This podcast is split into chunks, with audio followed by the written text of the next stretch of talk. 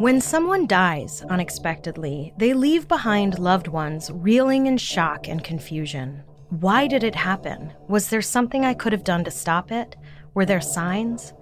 But what happens when a death is so mysterious and strange that it's impossible to even know what questions to ask, and the answers don't begin to illuminate what really happened? Welcome to Strange and Unexplained with me, Daisy Egan. I'm a writer and an actor who would probably never stop searching for answers if their loved one died mysteriously and unexpectedly, even if that search only led me to more questions than answers. In today's episode, we'll look at the life and extremely mysterious and suspicious death of Rey Rivera, the man who in 2006 was found dead under an impossibly small hole in the roof of a hotel with a murky past of its own. Where will our search for answers take us, and will we ever learn the truth about Rey Rivera?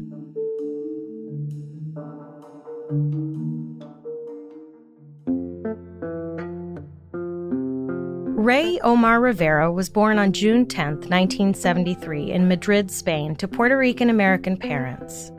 His father was an officer in the Air Force stationed in Spain. In 1987, Rey's father retired from the military, and the family finally settled down in Orlando, Florida. In high school, Rey was a high achiever, taking AP classes and joining the school's brand new water polo team in 1990. Despite having never played water polo before, Rey's older brother Angel told the Orlando Sentinel He uh, took to that sport like that's what he was meant to do. Really excelled at that to the point where he was part of the team that brought Winter Park their first state championship in water polo. Rey went on to play water polo in college and even briefly played professionally in Spain before moving to Los Angeles in 1998, where he hoped to make it as a screenwriter. But, like all of us who moved to LA to pursue our dreams in show business, Rey had to get a survival job. He took a job coaching water polo at Burroughs High School in Burbank, a suburb of LA. His co coach, George Akapian, told the LA Times that Rey had a profound effect on the students he coached.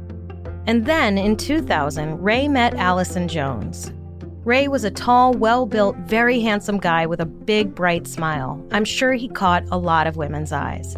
But Allison caught Rey's eye, and the two fell in love. By 2004, the couple had been living together for two years, but Rey still hadn't found success as a screenwriter. Enter Porter Stansberry, Rey's high school buddy who had started a financial research team because it is an immutable fact of nature that with a name like Porter Stansberry, you have to be involved in the world of finance. Don't look at me, I don't make the rules. In 2004, Stansberry offered Rey a job in Baltimore writing a financial advice newsletter called The Rebound Report. The newsletter was supposed to advise investors on stocks that were failing, but that the company thought would turn around. Aside from being a writer, though, Rey didn't have a single qualification for this job, as far as I can tell. I have to assume that the financial information was provided to him by one of the actual financial advisors, and Rey turned that information into readable content for potential investors. And sure, writing stock tips is a far cry from writing screenplays, but ask any writer and they'll tell you all about the ridiculous writing jobs they've taken to pay the bills. I have a friend who's an aspiring comedy writer who got paid to write a serious piece about menopause medications for AARP. It can't all be Shakespeare. Allison would later tell investigative journalist, documentarian, and podcaster Stephen Janis that Rey took the job in order to save money so he could provide a better life for the couple. And in keeping with tradition, Rey also took a job as an assistant water polo coach at Johns Hopkins University, which is particularly interesting because apparently Stansberry paid pretty well. By 2006, Rey was plagued with guilt about his job. According to Mikita Brottman's 2018 book, An Unexplained Death The True Story of a Body at the Belvedere, he was feeling in over his head to begin with, giving financial advice when he had no financial background. But he was now faced with the very real possibility that his work could have caused people to lose their life savings. The stress from the job was infecting Rey's personal life. Brottman wrote, quote, For a while, Allison is seriously worried about the complex mess Rey seems to have got himself into and the toll it is taking on him. He starts to suffer from insomnia. Every evening, when he gets back from a long, fretful day at the office, he stays up into the early hours of the morning playing video games to wind down. It's not like the normally laid back Rey, thinks Allison, to be so uptight. End quote. But it wasn't just the stress of being out of his depth giving financial advice. According to Allison, it was also just the monotonous grind of a desk job that was wearing Rey down. She told Stephen Janis, he didn't like the 8 to 5 period. He wasn't a desk guy and he just didn't believe in what he was doing. Same, friend. Same.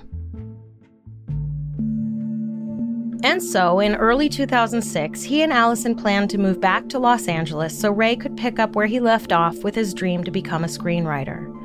The story incubating in his head was a screenplay about a female water polo player who makes it in the Olympics, with the working title Midnight Polo. Rey quit the newsletter and took a freelance job to make ends meet until they could afford to move, making videos for Agora Incorporated, which happened to be the parent company of Stansberry and Associates.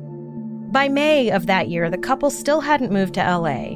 On the 16th, Allison was in Virginia on a business trip. Her colleague Claudia was staying as a house guest in the couple's beautiful suburban home. At 5:30 p.m., Allison called Rey to check in, and the call went to voicemail. By 10 p.m., he hadn't called back, so Allison called Claudia to see if Rey was home. Claudia told Allison that Rey had gone out suddenly earlier, taking Allison's car. She went around the house calling his name, but Rey wasn't there. At 5 a.m. the next morning, Claudia called Allison to let her know that Rey still hadn't come home. She said that around 6:30 p.m. the night before, Rey got a phone call and apparently said, "Oh shit," and left the house in a hurry. According to Mikita Brottman's book, Allison is the one who reassured Claudia that everything would be all right. She figured he must have gone out and had too much to drink and stayed over at a friend's house. Brottman wrote, quote, She calls Rey's phone again. There's no answer, so she leaves another message asking him to call, then showers, gets dressed, and packs her suitcase. When she calls her husband again and there's still no response, she starts to realize something must be wrong. Normally, she and Rey talk to each other five or six times a day. It's not like him to ignore so many calls. But then, Allison does not worry easily. She's experienced, worldly, and used to dealing with unpredictable situations. At first, she thinks Rey must have left his phone somewhere. She keeps calling. Eventually, her calls go directly to voicemail, which means Rey's phone battery is dead. End quote. Allison then called anyone she could think of that knew Rey. It seemed no one had heard from him. Then she got home and found his Invisalign on the counter, and that's when she started to panic. And so, at 3 p.m. that day, May 17th, she filed a missing persons report and called in Rey's family, her parents, and friends to come help search for him. After six days of searching with no luck, Allison's parents spotted Allison's car in a parking lot around the corner from the Belvedere Hotel. It's not completely strange that Rey might have ended up in that area. Stansberry's offices were near the Belvedere, and it just so happened that the phone call Rey got before leaving the house was from the Stansberry offices. Maybe he had gone to meet someone for business at the hotel. The parking attendant told Allison the car must have entered the lot after 6 p.m. on Tuesday, the 16th, because he had left by then and didn't see the car when he left. But he saw it there the next morning when he came to work. But there was the car. Where was Rey? The next day, May 24th, three of Rey's coworkers decided to search the parking garage of the Belvedere. To be honest, I don't know what inspired this decision. Maybe they were searching every parking lot in the area. At any rate, it was on the roof of the parking structure that they peered down over the edge and noticed a small hole described by Mikita Brottman as bigger than a frisbee but smaller than a hula hoop in the roof of a two story building below the parking structure attached to the Belvedere Hotel. The hole was certainly odd, but wouldn't have been cause for concern on its own. It wasn't until the men noticed the large brown flip flops, the cell phone, wallet, and keys lying on the roof near the hole that their hackles must have gone up. Something was definitely not right.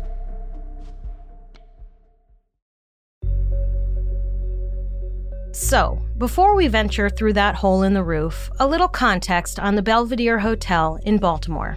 The Belvedere opened in 1903 as an upscale haunt for celebrity clientele. According to a 2020 piece in Newsweek, the hotel hosted movie stars, athletes, presidents, British royalty, as well as members of the literati of the early 20th century. But by 1909, the suicides began. Not quite rivaling the infamous Cecil Hotel of downtown Los Angeles, the Belvedere still saw its fair share of suicides and murders and grisly deaths. It seems to me hotels are a popular place for desperate people to go to end their lives. It really makes you feel for the housekeeping staff who inevitably are the ones who discover the bodies except for that one time in 1936 when two young women somehow got their legs caught between the elevator shaft and the ledge, and in a bizarre twist, were trampled to death by terrified guests. Don't ask me. In 1991, the hotel was turned into condos, with the ballroom, restaurant, and lounges left available to the public. Rey's body was found in a defunct and abandoned conference room. The state of decomposition of his body meant he'd been there for a while. The autopsy report is truly horrific, so I'm going to make someone else read it. Two cuts to the forehead, one of which is four inches long, fractures to the nose and jaw, four ejected teeth. Ejected teeth. Ejected fractures to the cheekbone, multiple fractures to the skull, from the top of the spine to the eye sockets, resulting in a brain hemorrhage, torn neck muscles leading to further hemorrhage, cuts and bruises to the chest, two fractures to the collarbone, 24 broken ribs. 24 ribs. That's literally every rib which have punctured the heart and lungs and damaged the liver, a broken pelvis, cuts and tears to the right groin and testicle, many cuts and bruises on the torso, in addition to two enormous lacerations on either side. One 9 by 7 inches long and the other 9 by 4. Torn skin on the front and back of the arms, legs cut so badly that muscles and tendons can be seen. The right leg broken in two places with bone protruding through the skin. When investigators peered up through the hole to try to determine where Rey might have fallen from, they saw a chair dangling off the edge of the roof of the Belvedere, apparently caught on something. So, obviously, Rey was pushed or jumped or fell off the roof right?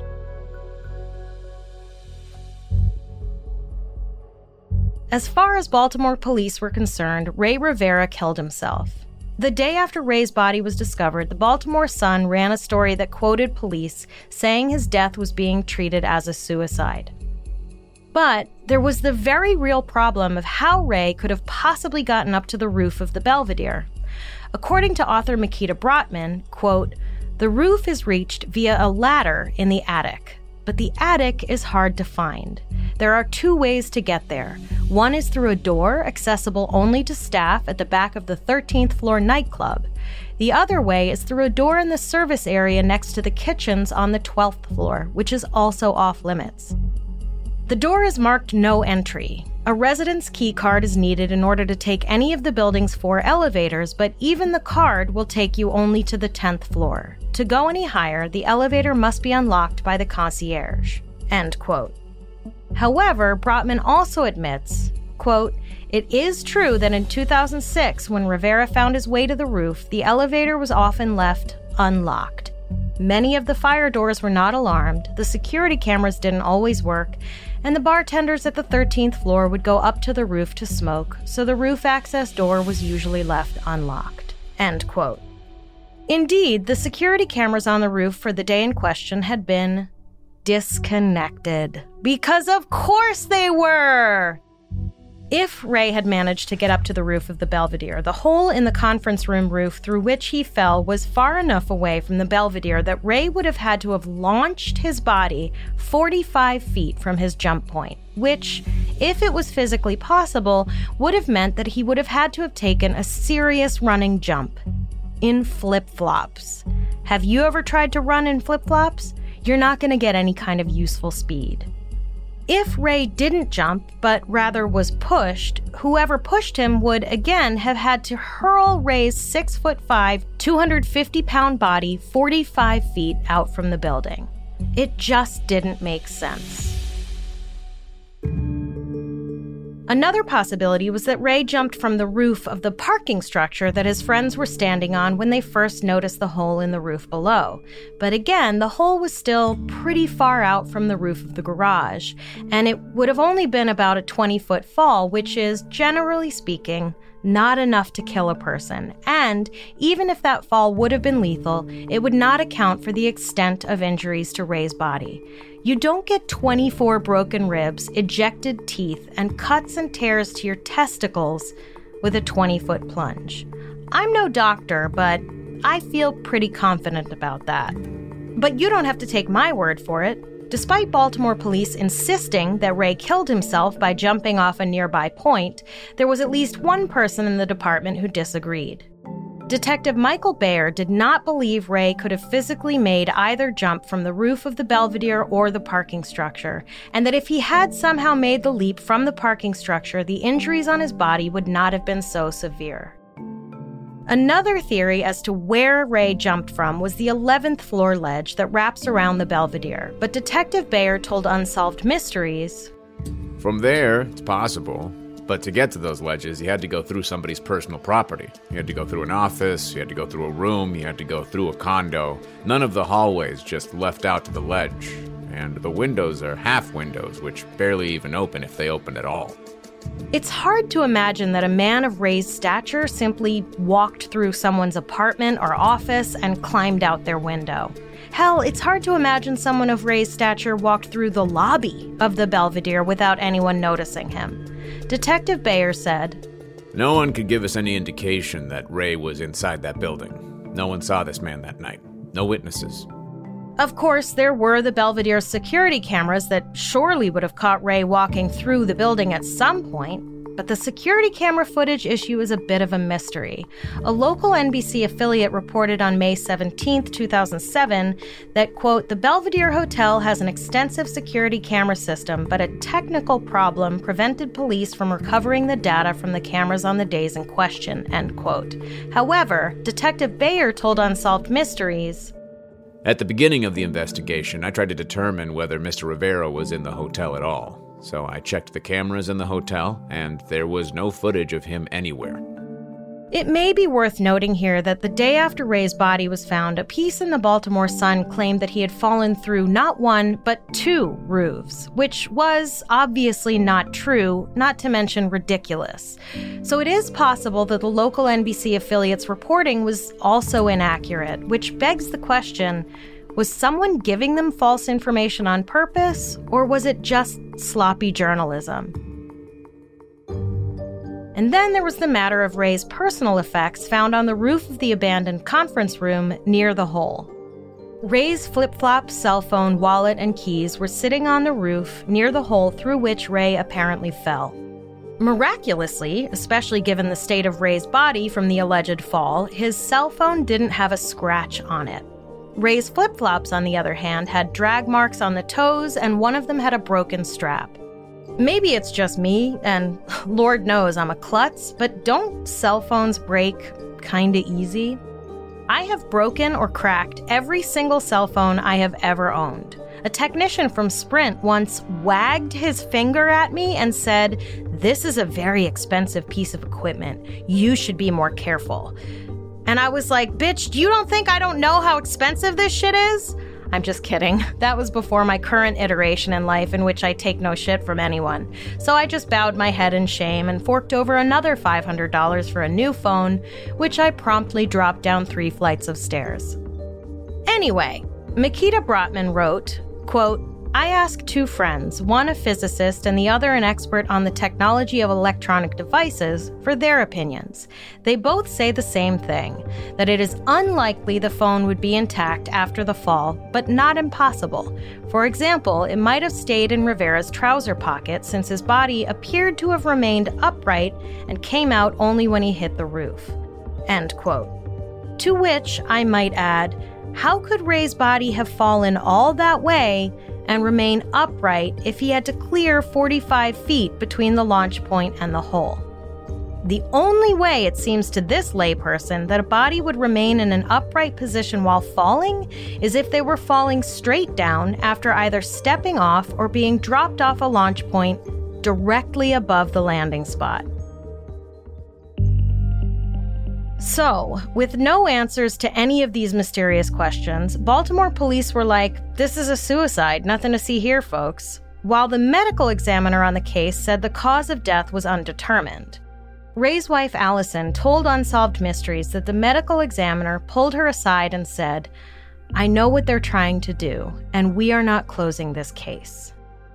Author and investigative journalist Steve Janis, on the other hand, is more cynical about the medical examiner's determination. He told Mikita Brottman, quote, the fact that the medical examiner had classed it as undetermined means nobody's going to ask any questions.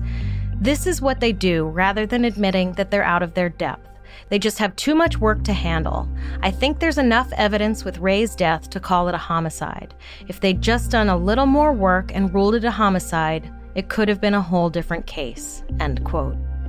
One homicide detective told Allison, You have to get it through your head that your husband jumped off the roof himself, which just seems, I don't know, insensitive, not to mention, as we've learned, probably impossible given the physics. Detective Michael Bayer was the lone voice in the Baltimore Police Department who didn't think Rey killed himself. And then, wouldn't you know, Detective Bayer was transferred off Rey's case three weeks later. Rey's family and friends strongly disagree with the police's determination that Rey had killed himself. Rey's brother Angel was adamant that Rey wasn't under any kind of mental duress, took no psychiatric medications, and showed no signs whatsoever that would have led anyone to think he was going to harm himself. Allison insisted that Rey was really looking forward to having a family and that he had a lot to look forward to. There was no way, as far as Rey's loved ones were concerned, that Rey killed himself. Allison told Unsolved Mysteries. He ran out of the house saying that he was late for something. Who says, "Oh, it's 6:30, time to jump off a big roof?" I kept saying there's something bigger. There's something going on. I know that he didn't kill himself. Besides, there was no note, which is to say, there was no suicide note. While going through their house trying to find anything that might explain how and why Rey ended up dead on the floor of a defunct conference room in downtown Baltimore, Allison found a document typed in small font and apparently folded up to a 2 inch by 2 inch square taped to the back of Rey's computer. The note has become a furious point of debate within the online discussions of this case. Over on Reddit, one user claimed to have transcribed as much of it as they could, I guess from photos of it, probably the ones shown on Unsolved Mysteries. This Reddit user claimed that after much research and digging, they determined the note is evidence of, quote, a psychotic break or schizophrenic ramblings, end quote. The document is, on its face, pretty odd. According to what the Reddit user could transcribe, the note begins Brothers and sisters, right now, around the world, volcanoes are erupting. What an awesome sight.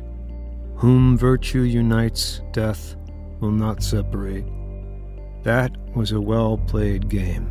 Congratulations to all who participated. I hope you enjoyed it. But it was time to wake up so here I am.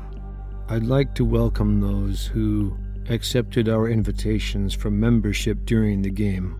We couldn't have done it without you. I couldn't have done it without you. I look on this endeavor to find the truth, but for its own sake. In accepting this quest for the truth, I hope to awake myself with the help of others into a man ready and worthy to receive it. Um, Sorry. What? And that's just the beginning. There are lists of movies and books he liked, celebrities' names, names of family and friends, lists of technological advances and devices like DVDs, the Human Genome Project, and overnight express shipping, and references to different places around the world, including this passage. In Asia, you will be able to find me in Thailand. Another job well done, Porter. Referring to Porter Stansberry. We'll post a link to the Reddit page. Please remember that it's Reddit, so take it with a grain of salt. Allison searched for the phrase, whom virtue unites, death will not separate, and discovered it was a reference to Freemasons, which, of course, internet people lost their minds over because you can't say Freemasons without people thinking about the Illuminati, the Skull and Crossbones Society, or some New World Order shit. To be fair, secrecy breeds conspiracy, but I fail to believe that the Freemasons are some nefarious cult of people trying to take over the world, especially considering there's a huge billboard on I 95 in Providence advertising for them. Then again, that's exactly what you'd expect a New World Order cult to do. Anyway, Allison told Unsolved Mysteries that Rey was interested in secret societies and she thought maybe he was thinking about writing a movie about them. And it is possible that he was interested in joining the Freemasons. He had apparently reached out to the Maryland chapter, but the person he spoke to told a local news reporter that his conversation with Rey was nothing unusual. Apparently, Porter Stansberry and Brad Hupman, a former Stansberry employee who was also a friend from childhood, reported that in the weeks leading up to Rey's death, he had asked them both about the Freemasons. Hupman also said Rey asked if he could visit Hupman's top floor apartment in Jersey City alone, though apparently he never did. That said, the note is very strange. But Allison insisted that Ray wrote almost everything down, and a lot of it could have just been stream of consciousness thoughts he intended to use in scripts he was writing. Why he found the need to type it all out, though, is a bit of a sticking point. Another sticking point is that for all their insisting that Rey's behavior wasn't unusual leading up to his death, Allison did point out some, well, really unusual behavior. In the weeks leading up to his death, Allison said Rey exhibited some edgy, nervous, and paranoid behavior. After a trip back to LA that spring, Rey started insisting on accompanying Allison wherever she went. She said he was more protective than usual. She wanted to go for a run at a local track, and he came with her, sitting in the bleachers reading a book while she ran. She said that while she was running, a man appeared. I don't know if she meant on the track or in the bleachers, but whatever the case was, Rey apparently freaked out over it. The man left without incident. Allison didn't mention any of this in the Unsolved Mysteries episode. She did tell reporter Stephen Janis about it in 2009, which begs the question why did she not mention it for Unsolved Mysteries? Was she trying to downplay his weird behavior in an attempt to have people believe he wouldn't have killed himself? I'm not necessarily faulting her if that's why she left it out. If she really does believe that someone killed Rey, it stands to reason that she might leave out some pieces to have her story be more believable. She did tell Unsolved Mysteries about how their home alarm went off in the middle of the night twice in the days leading up to his death. Rey apparently responded to the alarms with what Allison said was a level of fear in his eyes that scared her to death. The second time the alarm went off in the middle of the night was the night before Rey went missing. Allison also said there was evidence that someone had tampered with a downstairs window of theirs from the outside. It's sort of impossible to know if this weird behavior was a sign of a mental health episode or if maybe Rey had real cause to be paranoid. Some people point to Rey's reference to the 1997 movie The Game as a clue. The Game, in case you've had the good fortune to have not seen it, stars Michael Douglas and human ashtray Sean Penn, and is slow and supremely silly, and I will never get that two hours that felt like five back. Basically, a man is driven to a point of extreme paranoia on purpose because that's apparently how rich people get their kicks. I could go into more detail, but considering it was only one of maybe a dozen or more movies listed in the note, I don't think it warrants taking up any more of our time. Some people believe that Rey somehow got caught up in something illegal or shady and was gotten rid of.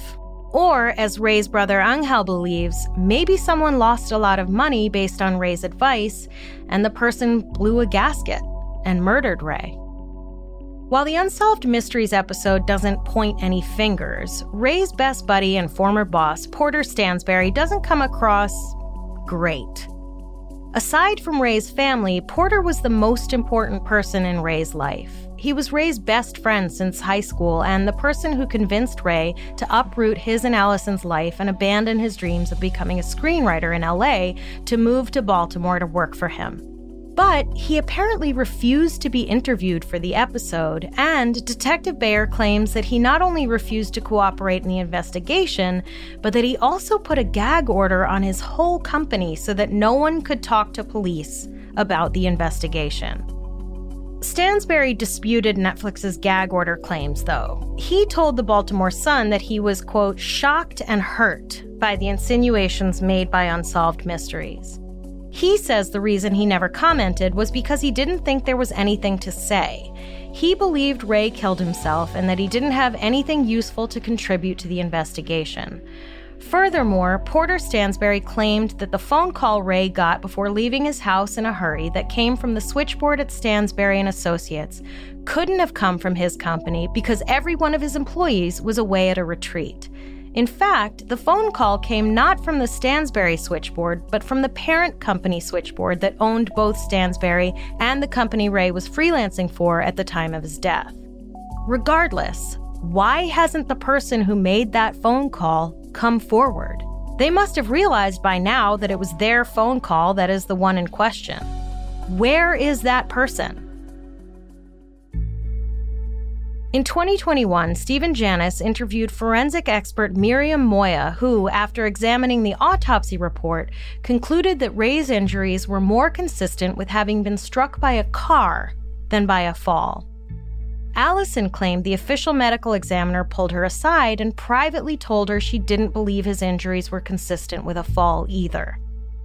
If that really is the case, it could be that Rey was struck by a car, either intentionally or unintentionally, and then placed in the abandoned conference room to cover up the crime. Why they would have placed his personal effects on the roof near the hole, I don't know. Maybe they thought that would look more believable. And again, how his glasses and cell phone didn't get damaged if he was hit by a car is a question mark. Sure, maybe the real story is that Rey had a psychotic break, during which he was able to keep working, by the way, and he suddenly and without warning decided to kill himself without leaving an actual note explaining why, and in so doing also gained the superhuman ability to jump out 45 feet from a roof no one saw him access in the first place, or from a lower roof which wasn't tall enough to provide a lethal fall, and left him with injuries not consistent with a fall from either roof. Ultimately, none of these scenarios make sense unless you suspend some degree of disbelief. Seemingly impossible deaths are hard to fathom in this way. An injury here, a clue there, just might not match up with what's known. And what was known about Rey Rivera was both solid and liquid. He was a star athlete who was undeniably good at water polo. He also had unfulfilled dreams and what appeared as rampant anxiety surrounding his work and greater purpose. Loved ones of Rey and followers of this story may never know the story behind the hole in the roof and the man who was found dead below. But no life or death is without its own discreet tale. Something devastating happened to Rey Rivera, but it's like a screenplay that's missing a second act. We can try to fill in the blanks, but it will only ever be a terribly dissatisfying kind of fan fiction. The only thing we can know for sure is the awful ending.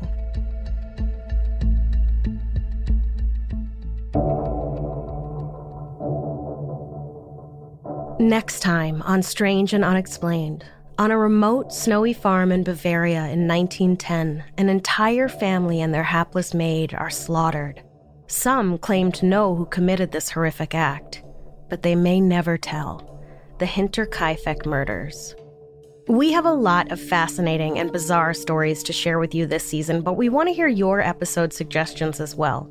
If you have a topic for something you'd like to hear covered, whether it's a well known case or something that happened in your town that the world hasn't heard about yet, go to our website, strangeandunexplainedpod.com, and fill out the contact form. Strange and Unexplained is a production of the Obsessed Network and is produced by Becca Gregorio and Natalie Grillo. This episode was written by me, Daisy Egan, researched by Jess McKillop, and edited by Eve Kerrigan. Our audio mixer and engineer is Jennifer Swatek. Our voice actors for this episode were Andrea Jones Sojola, Ryan Garcia, and Luther Creek. If you like our show, please help us out by rating and reviewing us on Apple Podcasts. It really helps. Follow us on Instagram and Twitter. We are at SNU Pod, and check out the Strange and Unexplained Facebook group to join in the conversation.